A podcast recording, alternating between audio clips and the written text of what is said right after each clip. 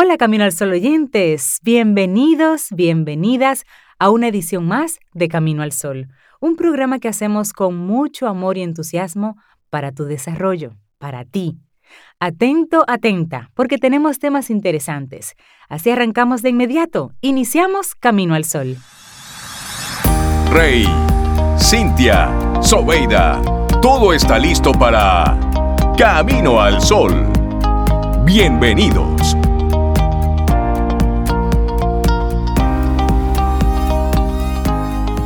Esto es Camino al Sol, nuestro tema para el día de hoy que te invitamos a que también pueda ser entonces tu actitud Camino al Sol. Coherencia, actuar desde la coherencia, lo que usted dice, que eso sea lo que usted haga, que lo que tú sientas sea lo que tú dices y eso se convierta en lo que tú hagas. Ser coherente, eso no significa que tú no puedas cambiar de parecer, no. Sino que seas coherente contigo. Claro. Ese es nuestro pensamiento. Es una combinación de honestidad con integridad. Con integridad, esa es la combinación. Y ahí en esa línea, bueno, pues nuestra reflexión y todo lo que vamos a estar hablando en esta mañana. Así es. Y te recordamos que puedes conectar con nosotros a través de nuestro número de WhatsApp, el 849-785-1110. 849-785-1110.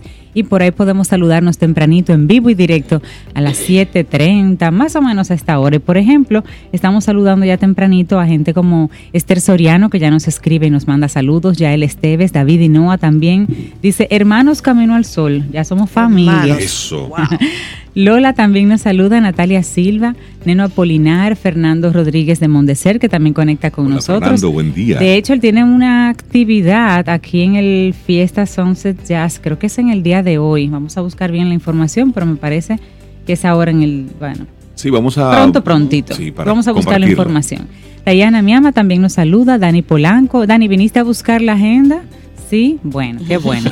Iván Méndez, Evelyn, Rosario Jiménez, Oscar Martínez, también Victoria Virginia Solimán, Walter Acevedo, Lucrecia Puente, Yesenia Socías, Ana Amelia, Sara Matos, Freddy Frankenberg, Aracelis Cruz, que también conecta con nosotros, Yameli Santos con una foto preciosísima ahí con su bebé, David Florenzán, Dayana Marte, Carlos Jiménez Roedán, Ángel Ruiz, Fátima Lorenzo, Marisol Sánchez, Joaquín González y Joaquín el Teacher también, Juan Carlos, Carmen Canón, Rocío Reimer, David Leonard, Julie Isabel Frías. Recuerda que si tienes es la primera vez que conectas con nosotros, escríbenos tu nombre para poder guardarte apropiadamente y saludarte por tu nombre. Maritza Medrano, Alexandra Melo, Anadilia de la Cruz, Ángel González, también Yanna Plas, Rita Muñoz. Y bueno, gracias por toda esa gente maravillosa que se sigue sumando. Aquí está Albert desde Canadá. Bueno, pues para ellos, para nosotros, el principio de coherencia. Armonía entre lo que decimos y lo que hacemos. Y esta es nuestra reflexión que inicia compartiéndonos esto de que el principio de coherencia nos dice que las personas nos esforzamos casi en todo momento por ser congruentes. Y una de nuestras necesidades principales es cuidar de esa armonía entre lo que nosotros decimos y lo que hacemos, entre lo que nos ha enseñado la experiencia y lo que nos demanda el momento inmediato. Ahora bien, es cierto que no siempre lo logramos y que ese conflicto, pues, nos genera un malestar. Bastante. Mire, Carl Rogers, un célebre psicólogo humanista, fue uno de los primeros en profundizar en el principio de congruencia o coherencia. Eso fue en el año 1950. Y lo definió como una alianza entre la experiencia y la conciencia. Sería básicamente el resultado de cada cosa vivida y de lo que hemos aprendido de ellas para actuar de manera consecuente con nuestra propia escala de valores, sentimientos y deseos. Si Rogers se preocupó por ahondar en este concepto fue por una razón. Algo que puede verse a menudo en terapia es la incoherencia, la clara distancia entre lo que uno necesita y lo que hace por sí mismo. Bueno, y son muchas las personas que acuden en busca de ayuda porque sienten que se han alejado por completo de su yo ideal. Su realidad ha perdido sentido porque ven una clara diferencia entre lo que quieren y lo que hacen, entre lo que sienten y lo que reciben. Si el principio de coherencia se quiebra, emerge el malestar y el sufrimiento. Y esta es una realidad tristemente común en la que vale la pena detenernos y por ello es tema en el día de hoy. Bueno, una frase de Carl Rogers La buena vida es un proceso, no un estado del ser. Es una dirección, no un destino. Y el principio de coherencia ha sido estudiado, entre otros, por el escritor y psicólogo de la Universidad de Arizona, Robert B. Cialdini. Uno de sus libros más conocidos es, sin duda, Presuasión, un método revolucionario para influir y persuadir. Y en este trabajo profundiza en esta teoría para aportarnos un nuevo e interesante enfoque. Ese matiz que introduce el Dr. Cialdini es el siguiente. A veces, en nuestro intento por cuidar de nuestra coherencia, nos vemos en situaciones contradictorias que resultan problemáticas. Un ejemplo podría ser que nos definamos como ecologistas y como personas férreamente comprometidas con el cuidado del medio ambiente. Y sin embargo, seguimos utilizando energías contaminantes. Y contaminando. Así es, y en efecto, hay situaciones en las que experimentamos una especie de sanción social por defender ciertas cosas y no ser completamente coherentes con ellas. Asimismo, todo se complica aún más si queremos inspirar a otros, si nuestro deseo es llegar a otras personas a través de nuestros valores y comportamientos. Entonces, ¿qué podemos hacer en estas circunstancias? ¿Somos quizás más incongruentes de lo que pensamos? Bueno, hay circunstancias en las que uno no puede cumplir 100% con el principio de coherencia. Pueden no gustarnos las discusiones y discrepancias y, sin embargo, tener que lidiar con ellas con alguna frecuencia. Puede ser por el tipo de trabajo que hacemos o alguna situación particular que estamos viviendo. Es posible que defendamos unas ideas políticas y tengamos una pareja que defiende las opuestas. O que usted sea liceísta y su pareja sea del... pirata. Es posible que nos encanten los niños, pero hayamos decidido no tenerlos. O sea, que a pesar de estas aparentes incongruencias, hay una serie de hechos que debemos considerar. La primera es que en realidad una persona puede seguir siendo coherente a pesar de las aparentes incongruencias cotidianas. Bueno, pues al fin y al cabo, y como señalaba el propio Carl Rogers, el principio de coherencia se sirve de la propia conciencia de cada uno. Es decir, si yo no experimento disonancia alguna, si mi percepción sigue viendo armonía entre lo que siento y lo que hago, no hay problema. Al fin y al cabo, nuestro entorno es increíblemente complejo. Estamos obligados a lidiar con cada estímulo, con cada persona, circunstancia e imprevisto, como bien podemos. Así es, y lo esencial es que en todo momento siga extendiendo y existiendo un equilibrio interno. Siempre habrá situaciones que atenten por completo con nuestros principios, esas en las que reaccionamos con convicción para defender nuestra coherencia. Otras veces estamos obligados a hacer pequeñas concesiones porque los beneficios nos interesan y mantenemos, a pesar de todo, la homeostasis interna, como por ejemplo, tener una pareja con otros ideales, pero con quien la convivencia es feliz y satisfactoria. Bueno, y a pesar de las presiones, el llamado es que seamos congruentes. Y eso es una cuestión de valentía. Somos conscientes de que a veces nuestros pensamientos y comportamientos no están alineados. Esta disonancia puede darse de manera ocasional sin mayores consecuencias. Ahora bien, lo más lesivo se da cuando se vulnera de manera continuada el principio de coherencia. Y Carl Rogers, que ya hemos mencionado, lo relaciona a su vez con la teoría del yo, una de sus contribuciones más importantes. Cuando incumplimos el principio de coherencia de forma persistente, se da una clara distancia entre el yo ideal y el yo percibido. Es decir, entre aquello que yo hago y percibo sobre mi persona y lo que me gustaría ser. Ahí hay un gran abismo. Y ese abismo es lo que precisamente genera sufrimiento. Sí. Y asimismo, esa falta de armonía termina generando diversas estrategias mentales con las que nos esforzamos inútilmente en encontrar un equilibrio.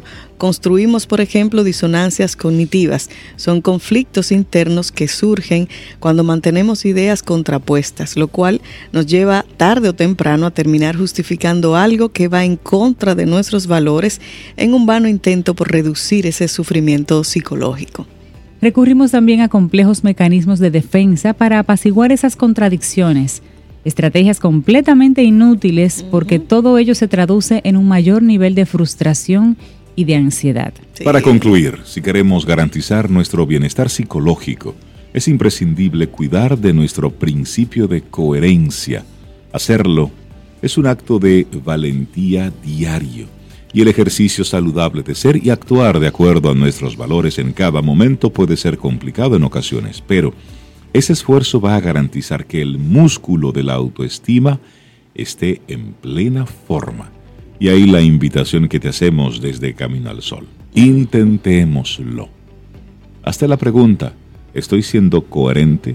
Lo que digo, lo que hago, cómo lo digo, cómo lo hago, lo que pienso, ¿qué tan coherente soy? Si alguien me ve desde fuera y me define, ¿realmente sería coherente con lo que yo pienso que soy? Esta es una reflexión que te compartimos, escrita por Valeria Sabater, sobre precisamente la coherencia, el principio de coherencia. Estás escuchando Camino al Sol.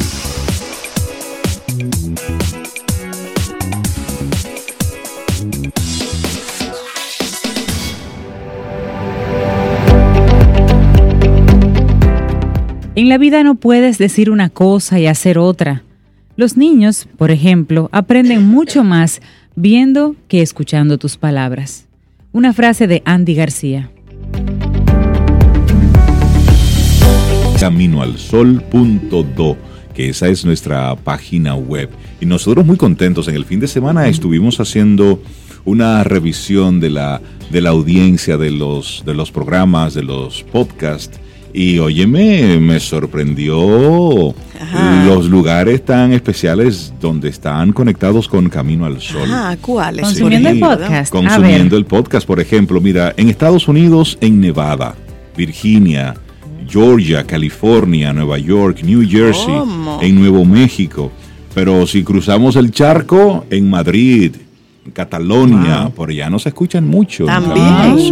Pero sí, así internacional. Un gran abrazo a todos los que conectan con nosotros desde cualquier rinconcito del mundo, en Argentina, en Chile, en Colombia, en Nicaragua. Pues un abrazote. Que tenemos a todos audiencia. Esos Camino al Sol oyentes. Audiencia confirmada en el horario del programa, que entran a la web y que nos escuchan en vivo. Así es. Un gran abrazo a todos los que conectan y que están esperando a una peruana. Infinidad de personas desde Perú, así que los peruanos que están conectados. Atención, Perú. Aquí le traemos una peruana. Isabela Paz, buen día de Felices Jugando. ¿Cómo estás? Buenos días, muy bien, muchas gracias. Qué bonito oír eso, porque yo creo que este es un programa, no es porque yo vengo, obvio, sino que es un programa. Pero además, porque tú vienes, que aporta mucho. Bueno, yo particularmente como persona que viene a colaborar, pues me siento súper libre de poder exprimir, pero viene del francés, ¿eh? También. Que conste. Expresar pues todo lo que la variedad, ¿no? Y yo creo que cada persona y ahorita lo que ustedes hablan es un programa de crecimiento, y creo que eso es definitivamente lo que más necesitamos en esta época. Y bueno, traigo un tema muy bonito que me toca a mí, como todos los temas que traigo, que se llama nuestras prioridades. Bien, fíjense, yo no sé por qué últimamente me he obsesionado en los últimos 15 días con la muerte de Whitney Houston. Ustedes dirán, bueno, 7 años más tarde. Sí, pero bueno, es válido, ¿verdad? Estoy conectada ahora, más conectada que antes. Y la verdad que estaba viendo, me vi todos los documentales que hay, ¿no? Porque ella tenía una voz impresionante. Ella tenía muchos registros de voz en una sola voz. O sea, es impresionante la fuerza, y lo tenía todo, absolutamente todo, ¿no? Y ya sabemos su trágico final, cómo acabó muerta ahogada en una bañera con un montón de cocaína en el cuerpo. Sin embargo, era alguien que tenía belleza, tenía fama, poder, talento. Yo creo que el don más grande que ha pasado, o sea, de voz, que no he oído otra persona que cante como ella. Y su vida fue muy, muy trágica. Y luego también, así por azar, vi la vida de Elton John en la película ¿cómo se llama? Rocket, algo así. Rocketman. Que pasó algo similar, ¿no? Y sin embargo, él tuvo la oportunidad de entrar en recuperación, y tiene 30 años de sobriedad. y nos ha podido dar un testimonio diferente. No estoy muy clara de la vida, de la infancia de cada quien, de Whitney Houston.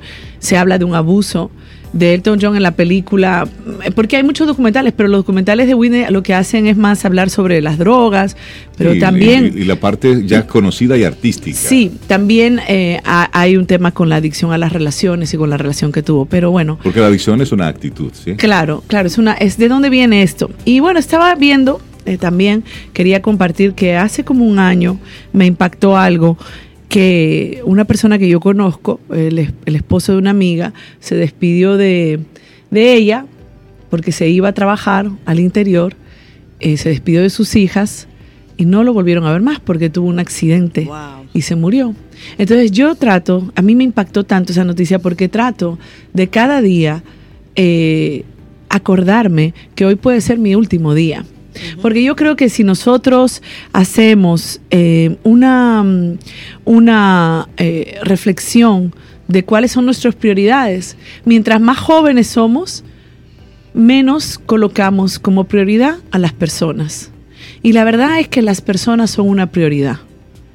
Y lo que pasa es que nosotros pasamos esta vida tratando de recuperarnos de nuestra niñez. Y las personas que nos crían, nuestros padres, están exactamente igual. Con lo cual lo que hacemos es que repetimos los mismos errores que nos dañaron.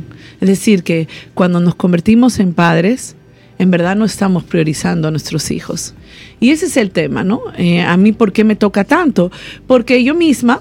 O sea, yo digo que si yo tuviera hoy mis hijos con la edad que yo tengo y el conocimiento el día de hoy, pues probablemente mis hijos fueran unos iluminados, ¿entiendes? O sea, realmente no estaríamos, yo no estaría cogiendo tanta lucha. No es para que yo me dé tanto látigo, sino que nosotros que en Felices Jugando recibimos tantos padres y tantas familias y cada vez vemos problemas de conducta.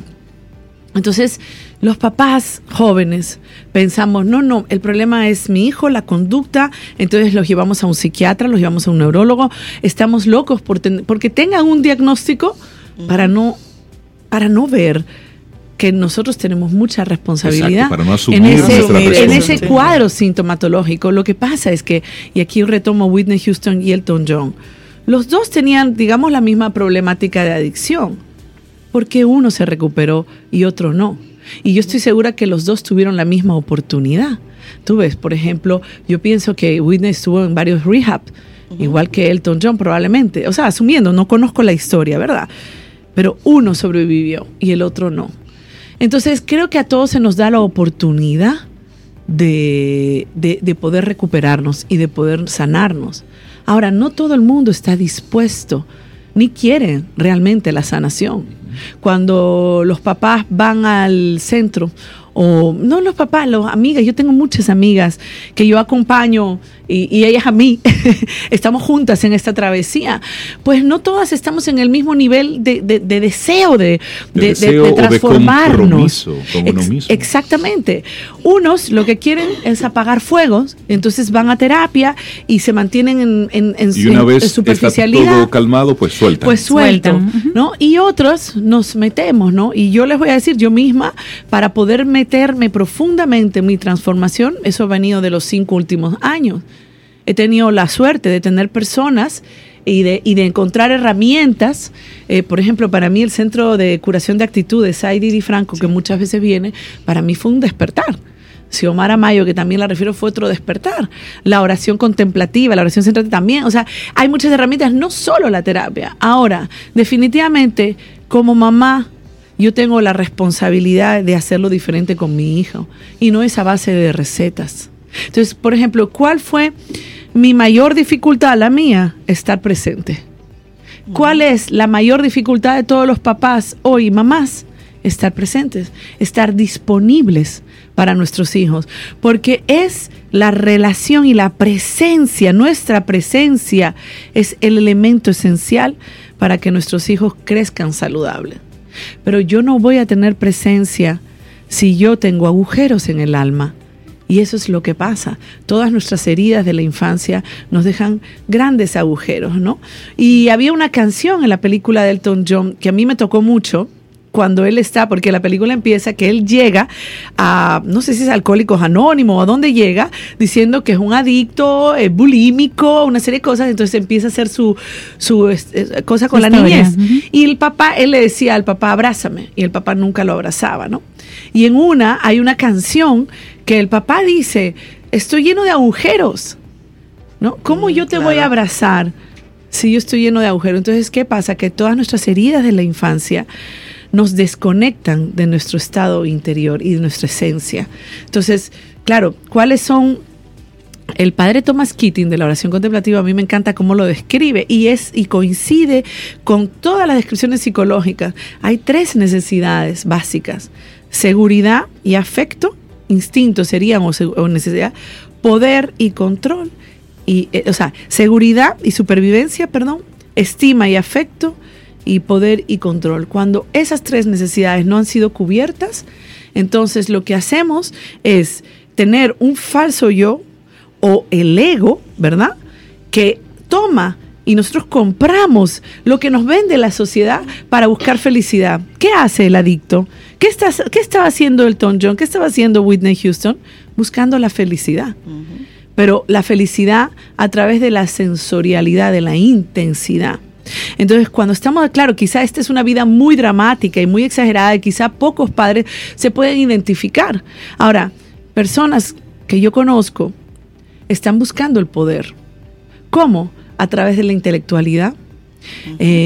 Son familias, personas, son amigas que tienen muchos estudios y que se ponen a estudiar, porque cuando estamos buscando tapar esos agujeros del alma en el sitio equivocado, lo que hacemos es consumir. Claro, consumir información, consumir personas, Entonces, las personas pasan a ser objetos de nuestra satisfacción, objetos de nuestra necesidad, objetos para lograr cosas, y dejamos de ver a la persona y de amar. Es decir, que toda esta insatisfacción que tenemos nos llevan a amar mal, amar condicionadamente, y eso es lo que sucede cuando nos convertimos en papá y mamá con agujeros en el alma. Entonces aquí se trata de que ¿cuál es nuestra prioridad? Nuestra prioridad cuando somos papá o mamá es estar con nuestros hijos. Si no podemos estar con nuestros hijos, porque yo hablaba con una familia hace unos días, nosotros estamos, digo, ok, hay muchas formas de estar, siempre lo digo, yo puedo estar viendo televisión, llego a mi casa, estoy cansada, he estado de 9 a 6. ¿Usted sabe la cantidad de niños que están solos el día entero, solos, con una nana, con un servicio educativo, una institución educativa? Y el resto del tiempo, papá y mamá no están porque tienen que trabajar. Yo no discuto que tengamos que salir a trabajar. Ahora, a veces estamos metidos en este sistema de que tengo que trabajar para pagar las clases, para pagar las terapias, Y al final, lo único que necesitan es papá y mamá presentes. Y por lo tanto, para poder estar presentes, yo tengo que estar suficientemente sano, porque la verdad que la sanidad y la transformación y el crecimiento no termina nunca. Fíjense, hay otro documental que me la he pasado viendo de Tony Robbins en Netflix. Sí. Tiene un evento al año. Así es. Cuesta $6,000. Y se llena. Son 6 días y son 2.500 personas. Uh-huh. Entonces yo me la he pasado viéndolo en trocitos porque no tengo mucho tiempo de verlo. Y tú sabes, detrás, él lo sabe, Tony sabe, que las heridas de la infancia es el origen de todo y que es lo mismo todo. O sea, no importa las historias. Y él lo dice. No quiero saber las historias. Lo que quiero es la emoción. Todos compartimos la emoción. Y si se ponen a ver, la emoción es la falta de pertenencia, la falta de afecto, la falta de presencia paterna o materna. Eso es lo que nos deja gravemente heridos. Y esta es una época, Isabela, donde hay mucha búsqueda y hay mucha información. Y hay, como tú muy bien dices, hay diferentes herramientas, diferentes alternativas. Pero ojo, también dentro de todo esto hay mucho humo.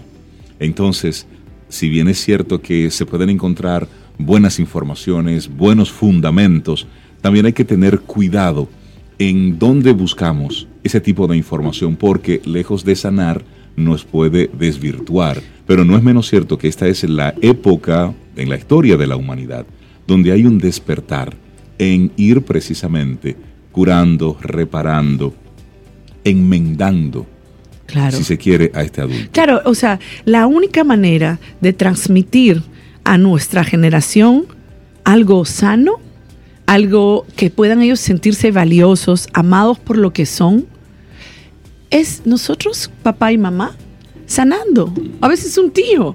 O sea, yo tuve a mi sobrina en estos días y yo dije, espérate, mi sobrina es como mi hija, ¿no? Entonces, yo le voy a aportar las cosas que yo voy aprendiendo. Pero nuestra responsabilidad, nuestra prioridad es nuestra propia transformación. Para entonces poder ayudar a nuestros hijos, claro, a sentirse realmente amados. Y fíjense, estamos en una época terrible. ¿Tú sabes por qué estamos en una época terrible? Porque la sociedad de consumo lo sabe. Y se aprovecha de nuestras necesidades no satisfechas. Y lo que hace es vender a nuestros hijos a través de las redes muchas cosas. Muchas veces yo veo a mi hija, que tiene 15 años, viendo ahora ahí esta aplicación nueva, TikTok, no sé cómo se llama, que hacen bailes. Y ella puede pasar 1 o 2 horas mirando esas cosas. Y a mí me duele, porque cuando tú estás mirando eso y consumiendo eso, uh-huh, tu ego, tu falso yo, te dice, lo primero que te dice, tú no eres como ellos. Claro. Te vende, o sea, se aprovecha. Sí, ¿se acuerdan que lo decíamos la otra vez? Cómo Netflix hace, sí, que tú duermas menos y que, sí, y no es Netflix, es todo. Entonces, nuestra responsabilidad y nuestra prioridad es nuestra propia transformación, nuestro propio crecimiento personal. Entonces, para poder estar con nuestros hijos, porque yo creo que nosotros muchas veces no pensamos. Un día en un curso que yo hice, oí a un psicólogo que dijo, la conciencia de finitud nos da calidad de vida. Y si ustedes se fijan, mientras más nos volvemos mayores, más sabios nos volvemos. Y más sabemos que, o sea, yo les hago una pregunta. Si ustedes supieran que van a morir en una semana, ¿qué harían? Uh-huh. ¿Qué haríamos, verdad? Yo estoy clara que invertir tiempo en mi familia, esa es mi prioridad.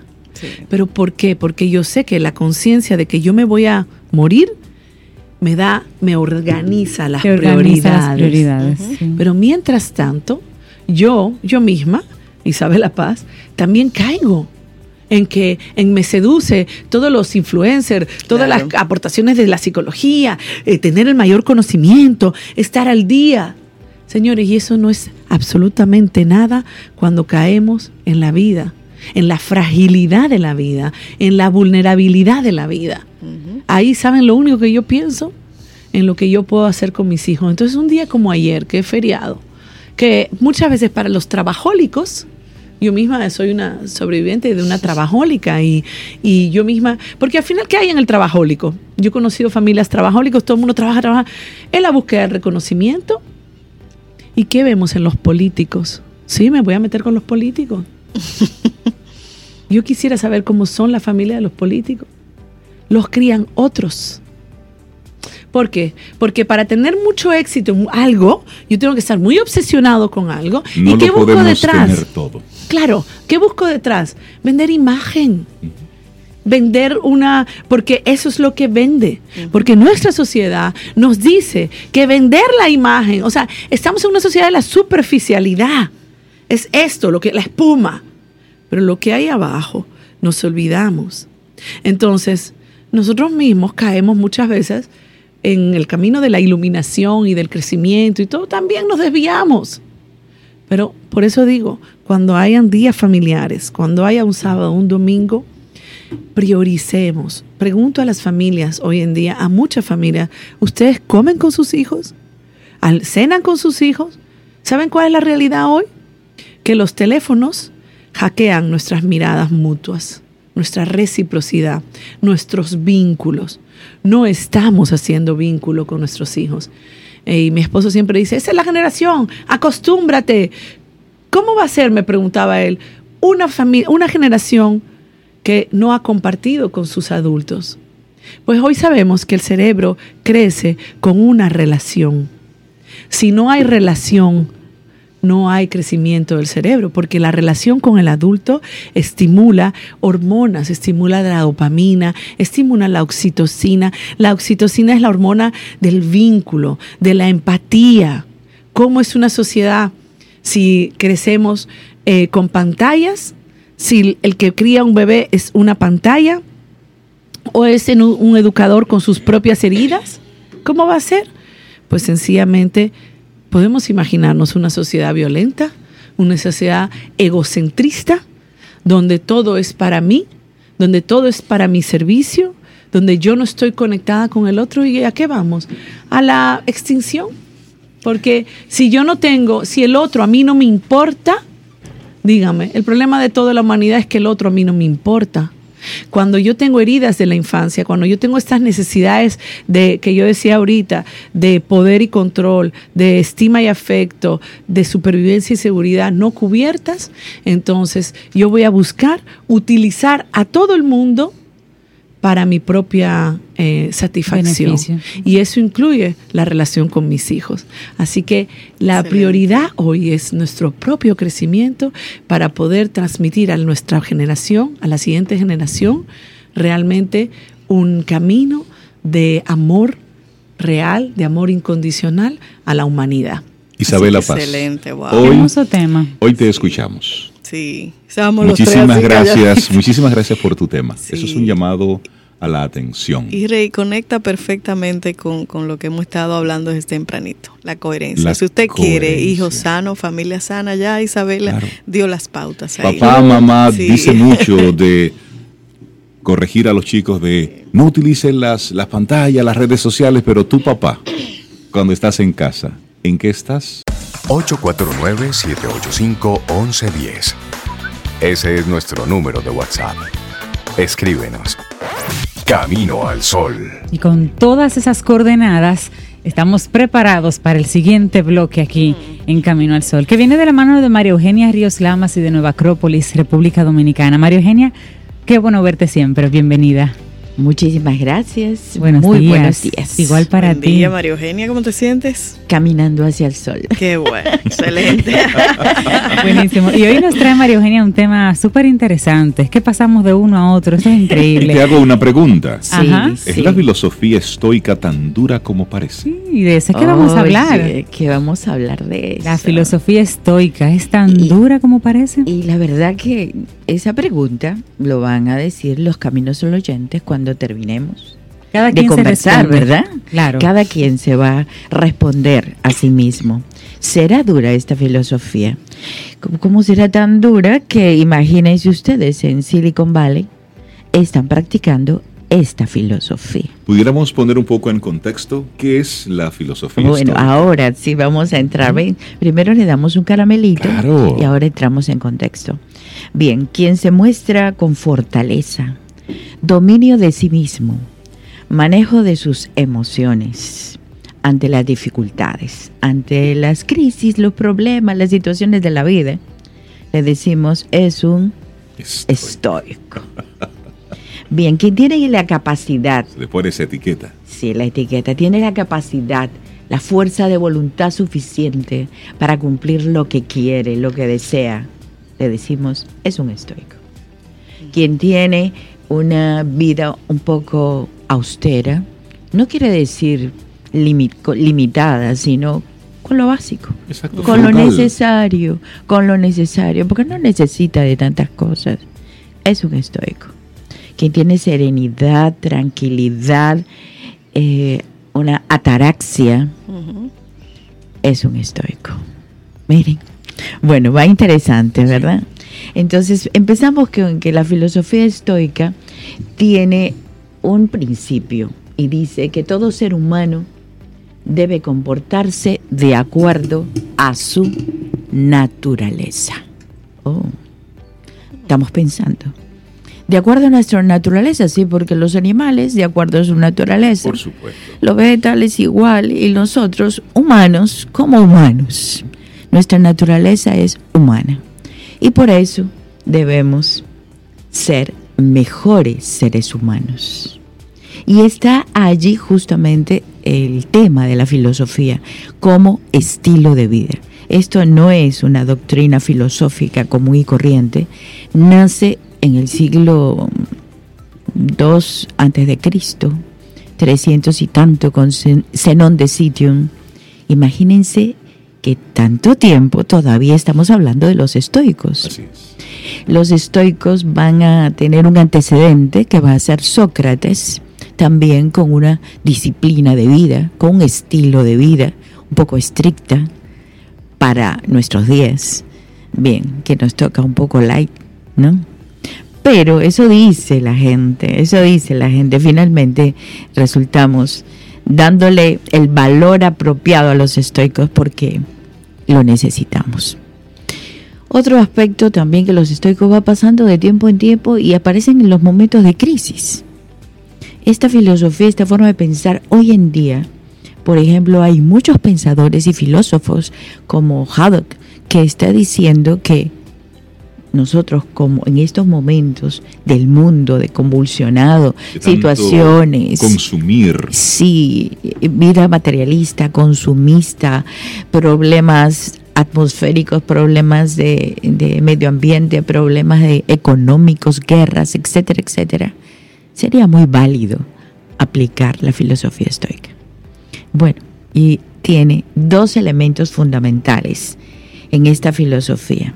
Bien, intentar cambiar nuestro espectro emocional.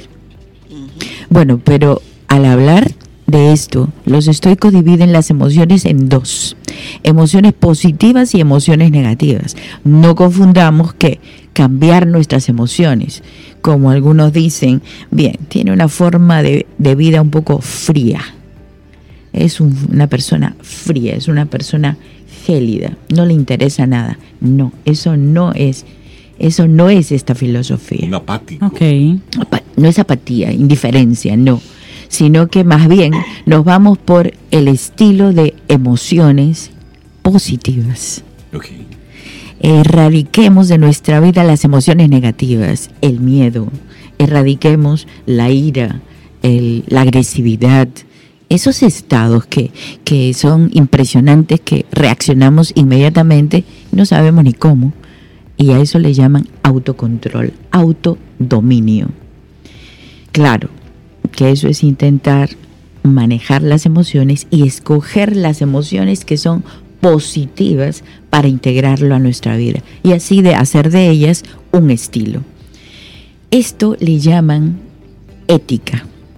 O sea, el estoicismo tiene dos elementos. No voy a hablar de la metafísica porque sería muy largo, pero sí podemos hablar de la ética del estoicismo, o sea, que de cómo vamos a vivir la vida, cómo queremos vivir la vida. Son preguntas profundas que nos hacemos como filósofos desde un comienzo. Y es la ética uno de los temas que en los últimos años ha recobrado una importancia bastante interesante en diferentes aspectos, en la parte de la tecnología, en los negocios, en lo político. La ciencia, la ética de la ciencia, bueno, en fin, en toda la ética. Entonces, ¿cómo vamos a vivir nuestra vida? Primero, ¿nuestra vida tiene sentido? Vamos, preguntas filosóficas. ¿Nuestra vida tiene sentido? ¿Nuestra vida queremos que cobre sentido? ¿Cuál es la finalidad de nuestra vida? ¿Y cómo queremos vivirla? Las preguntas fundamentales. Fundamentales, pero están dentro de esta filosofía. Dentro de esta filosofía vemos que gracias a la practicidad de ellos, mejoramos nosotros y mejoramos a los otros. Porque dicen en sus principios fundamentales que debemos tener relación. Somos seres cosmopolitas. Ellos le llaman cosmopolitas. ¿Por qué? Porque vivimos en relación constante con los demás. Sí, ser seres sociales. Eso de ser seres sociales ayuda a crecer, ayuda a mejorarnos, ayuda a interactuar y, lógicamente, muchas veces servimos de acicate, de modelo, de inspiración hacia otros.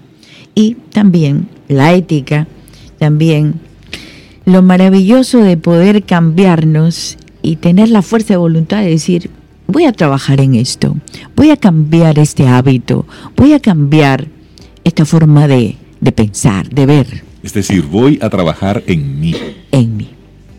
porque el primero que tengo que empezar es, sí. No puedo dar lo que no tengo. Señores, conmigo misma empiezo. Sí.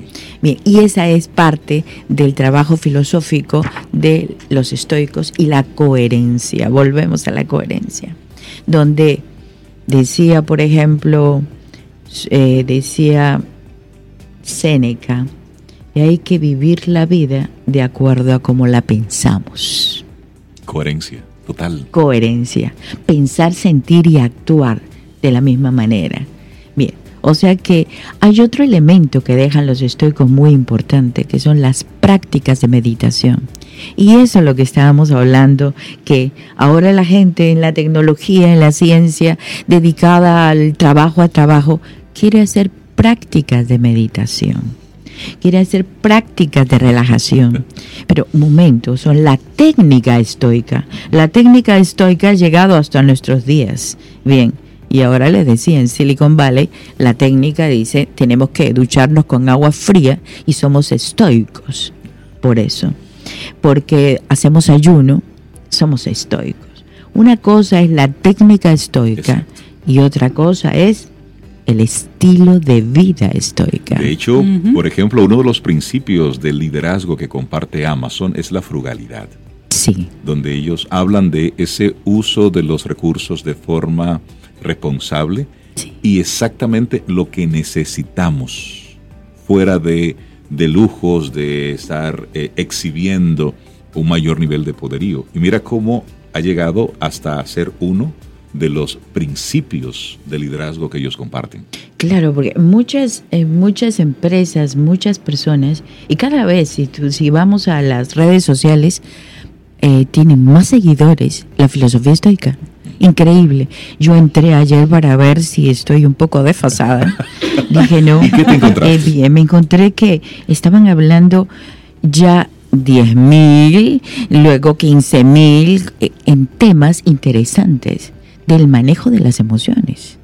Y sobre todo también de un reencuentro con los estoicos. Y algunos decían, ¿y volvieron los estoicos? Y bueno, ¿se quedarán los estoicos? Claro, la pregunta. Yo creo que sí, por un tiempo sí, porque lo que quedan, vamos a decir, 2,000 años, 2,500 años del budismo. Estamos haciendo un cuadro comparativo. Así es. 2,500 años del budismo y estamos ahora el mindfulness. El mindfulness compite con el budismo. Esto es paradójico.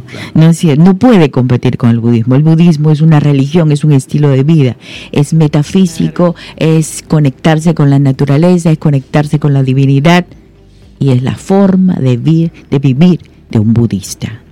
No por la práctica de una concentración o meditación. Exacto, es una momentánea. Sí.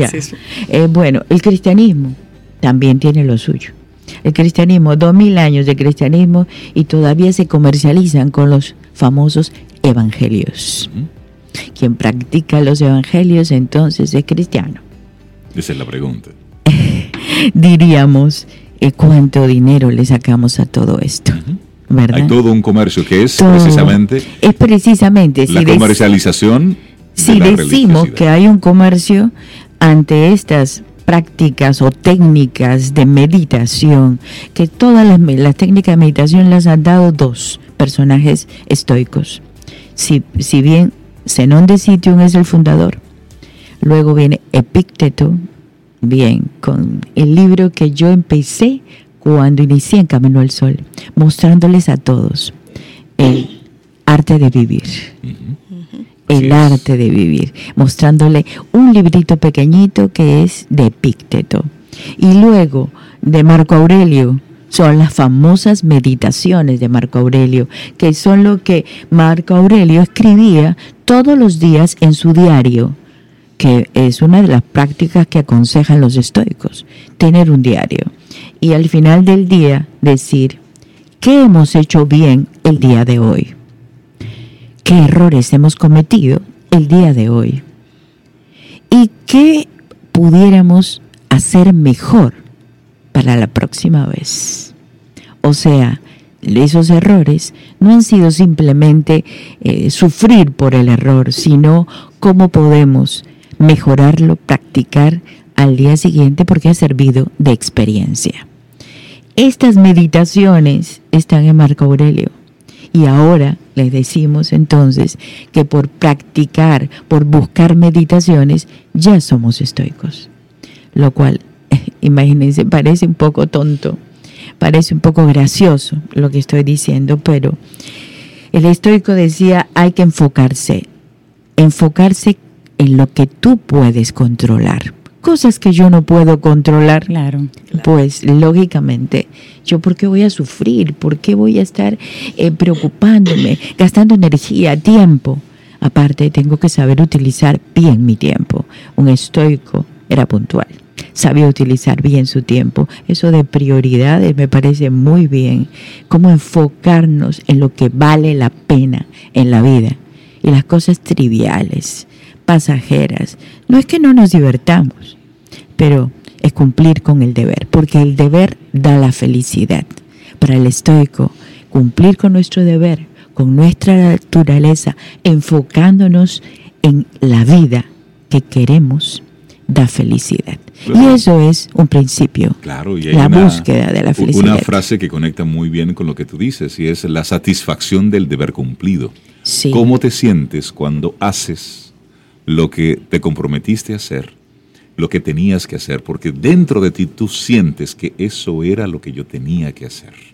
Sí. Mira, y a propósito que mencionaste a Epicteto, tengo acá un artículo de frases de él, sí, analizadas por filósofos actuales. ¿Ves? Sí, y hay una de Epicteto, dice: si voy a morir, moriré cuando llegue el momento. Cuando me parece que aún no es la hora, comeré porque tengo hambre. Entonces, la interpretación que hace el filósofo es: lo que Epicteto está queriendo decir aquí es que lo que tenga que ser, será. Pero si no tengo que lidiar con eso ahora, voy a hacer otra cosa. Por supuesto. El filósofo Máximo Piglicci, italiano y practicante del estoicismo hoy. Máximo tiene unas conferencias buenísimas sobre el estoicismo, y para él también, o sea que este estoicismo nos lleva a la práctica de la virtud, ser virtuosos. Y ser virtuosos es ser feliz, o sea, cumplir con ese deber. En este caso, el estoico es un hombre feliz, es un hombre sabio. Bien, ¿por qué? Porque tiene la tranquilidad interior, ha cultivado el alma. Miren, sabe cuando tiene que hacer las cosas, las hace bien, y si no las hace bien, tampoco se preocupa. Apunta cómo podría hacerlas mejor para el día siguiente. Ya están viendo algunas prácticas que podemos tomar y son útiles en nuestra vida, son muy útiles en nuestra vida. Bien, también podemos practicar virtudes. Las virtudes estoicas fueron 4. Miren, y los evangelios tienen 7 virtudes. El cristianismo tuvo que beber de los estoicos, de la Edad Media.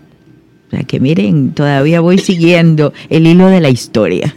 Entonces, los 7 virtudes, 4 que son estoicas: sabiduría, valor, fortaleza, justicia, valor o fortaleza, justicia y templanza. 4. Le agrega el cristianismo 3 evangelios: esperanza, fe y caridad. Bueno, todavía, o sea, ¿qué es lo que llegamos a nuestros días? No es que el estoico era duro, o la filosofía estoica era dura. ¿Qué es? Amigos, están pensando todos. Sí, práctica. Es práctica. Es una forma de vida. Hay que practicarla. Es una forma de vida coherente. Coherente. Continuidad, perseverancia. Usted no es para hacerlo un día. Claro. Un día, no sé, un día al mes. No es una práctica, ni siquiera diaria, constante, no es en cada acto de nuestra vida. En cada acto de nuestra vida, porque vivimos de esa forma, y de esa forma estamos felices, estamos alegres. No, ni siquiera felices, vamos, en lo más pequeño, alegres de hacerlo. La alegría interior es el fuego interior que quema y que nos hace hacer las cosas como debemos hacerla.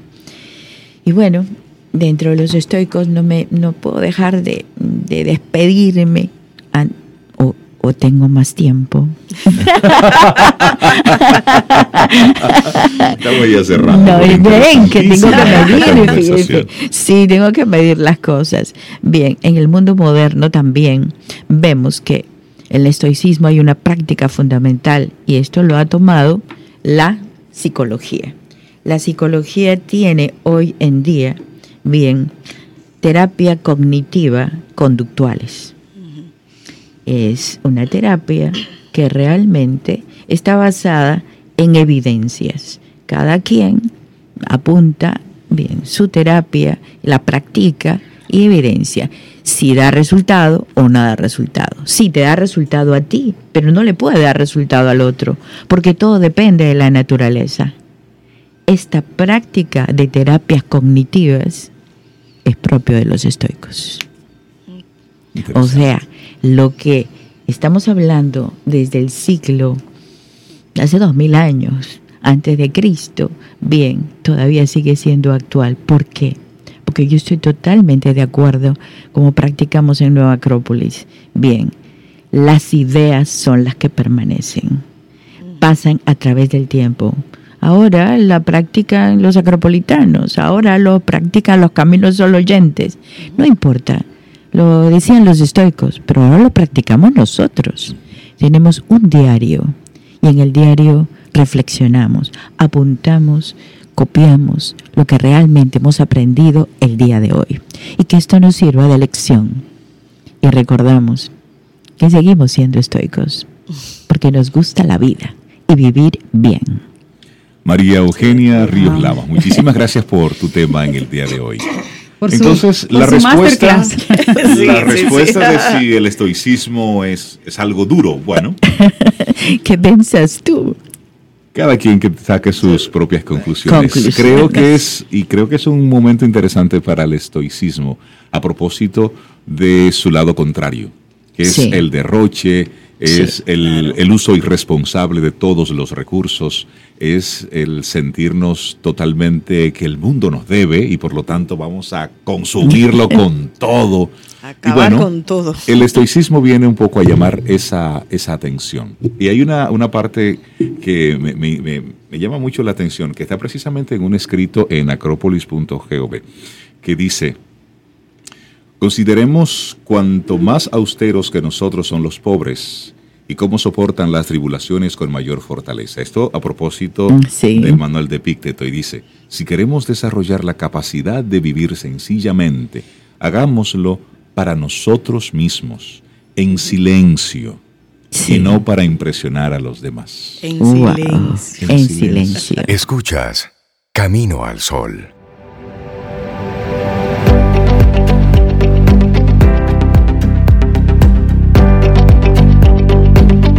Y decía Michel de Montaigne, lo mejor del mundo es saber cómo pertenecer a uno mismo.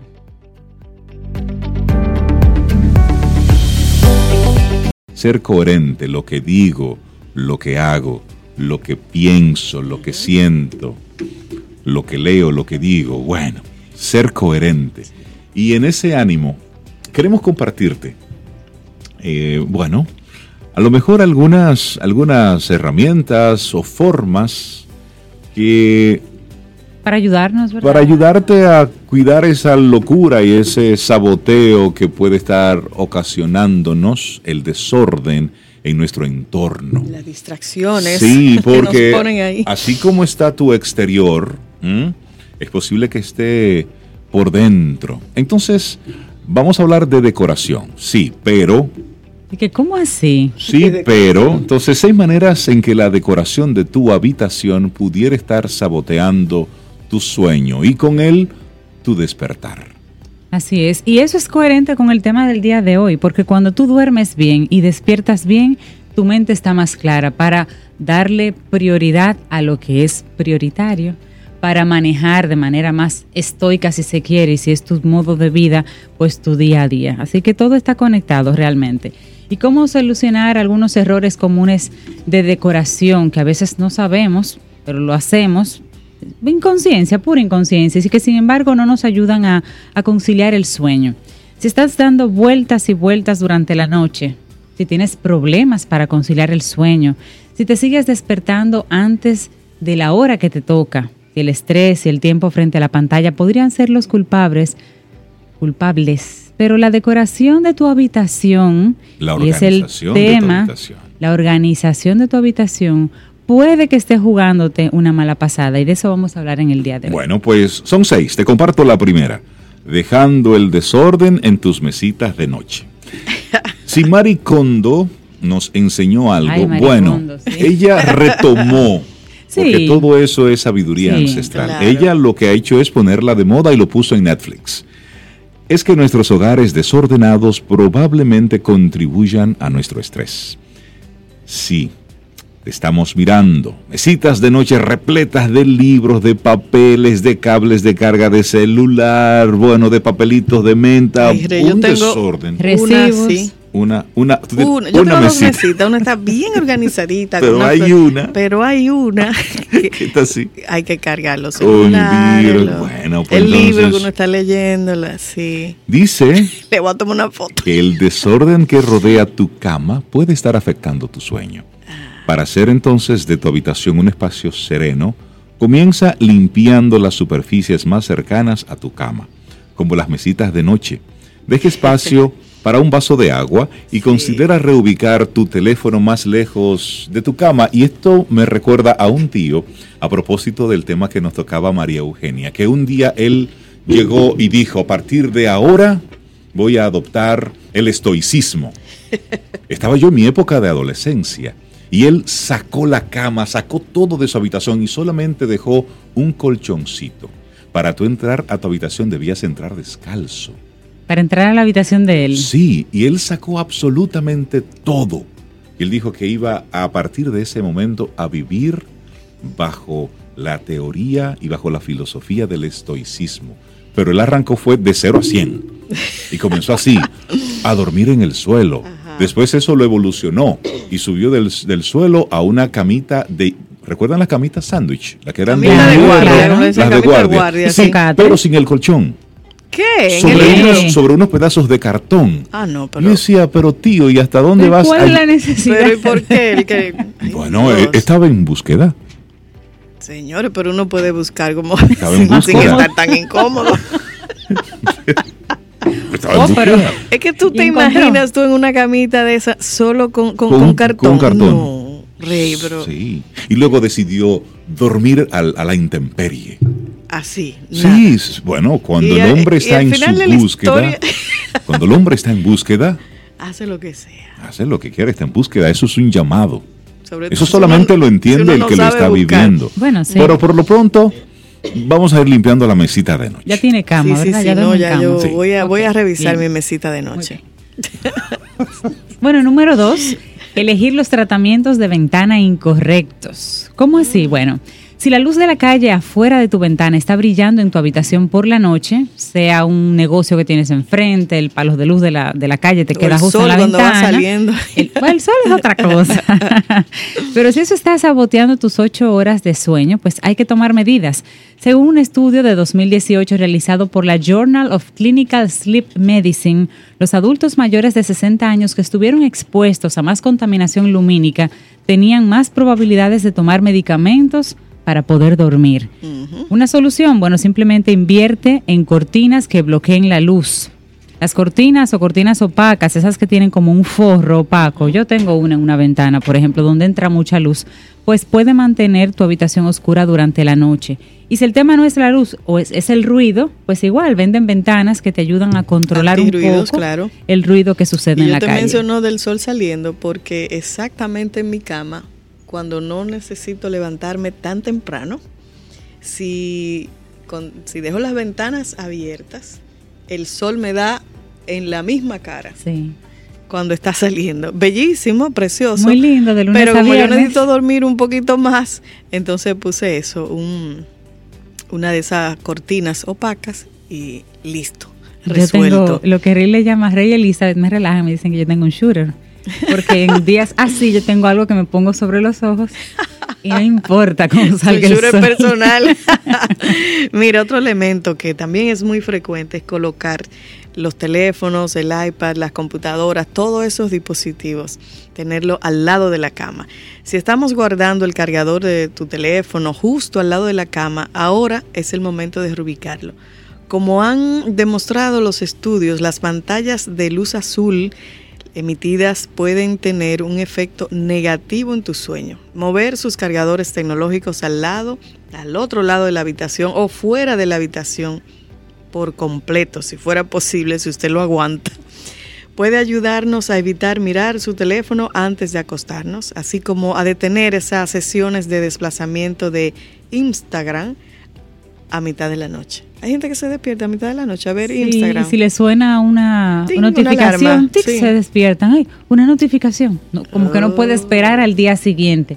Bueno. Ponle un modo avión o algo que te puedan llamar, pero sí. Las notificaciones que tú no las escuches.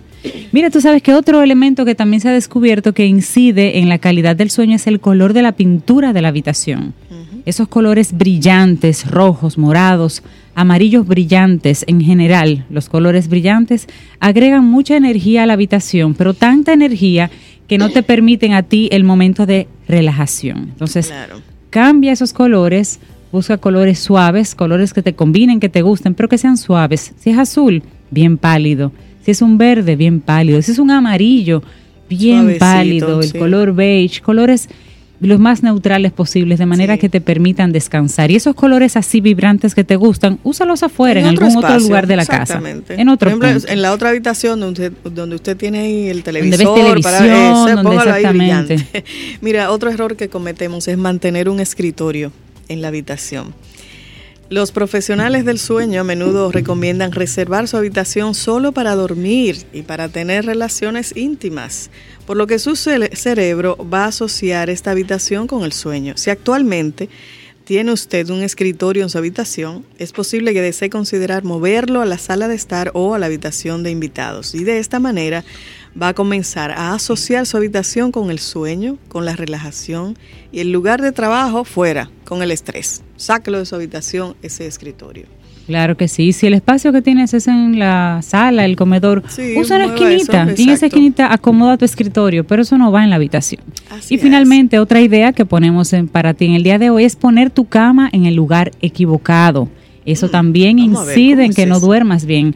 Los principios rectores del Feng Shui, o Feng Shui, pueden ayudarte a colocar tu cama para una noche de sueño reparador. Para empezar, dice esta teoría que asegúrate de que la cabecera de tu cama esté contra una pared sólida, no contra un ventanal o contra una media pared, contra una pared sólida. Bien. Coloca la cama lo más lejos posible de la puerta, pero de modo que puedas ver la puerta de la habitación mientras estás acostado. Ah, pues yo estoy bien. A mí está bien. La mesita de noche que tengo que revisar. Y con eso, los colores, la iluminación, el escritorio fuera, la mesita arregladita, la luz sí.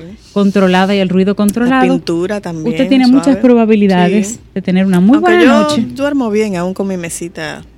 Así, sí, con varias tú te acuestas mirando para la mesita ordenada. Normalmente mi sueño es muy profundo. Muy profundo. Sí, ya. Sí, duermo bien. Okay. A veces no, pero... Pero la mesita. La mesita. A nuestros amigos Camino al Sol oyentes, no que nos digan, que nos compartan si estas sugerencias les funciona, les sirve para algo. Sí, porque a veces no es cambiarlo todo de forma radical, hacer algunos ajustes poco a poco y todo lo que tiene que ver con este tipo de filosofías, de estilos de vida, eso no se está inventando ahora, ¿eh? Todos los autores lo que están haciendo es simplemente una referencia a cosas que han sido probadas. O una validación, claro que sí. Disfruta tu café en compañía de Camino al Sol. Y esperamos que hayas disfrutado del contenido del día de hoy. Recuerda nuestras vías para mantenernos en contacto. hola@caminoalsol.do. También 849-785-1110. Hasta una próxima edición. Contigo hoy.